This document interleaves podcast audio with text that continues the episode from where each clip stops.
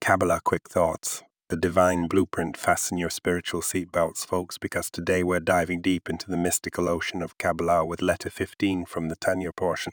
Imagine, if you will, the complexity of taking an undefined, infinite energy and shaping it into something finite and defined. It's like trying to catch a cloud and pin it down, seemingly impossible, right? But this is where the magic of the divine comes into play. God, in all his perfect completeness, possesses not only infinite power, but also the ability to function in the finite realm.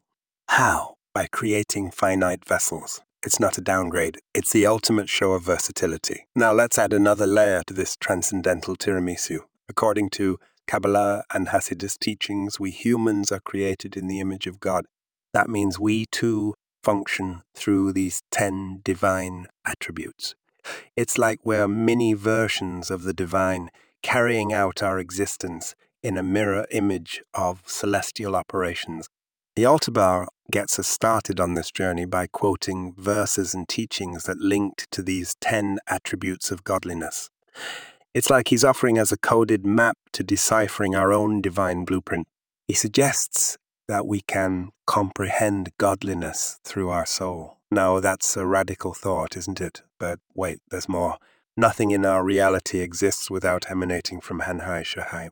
The divine vessels and God are one and the same, just as our soul powers are the distilled essence of the divine soul powers. Mind blowing, right? But to truly untangle this divine DNA strand, we need to delve deeper.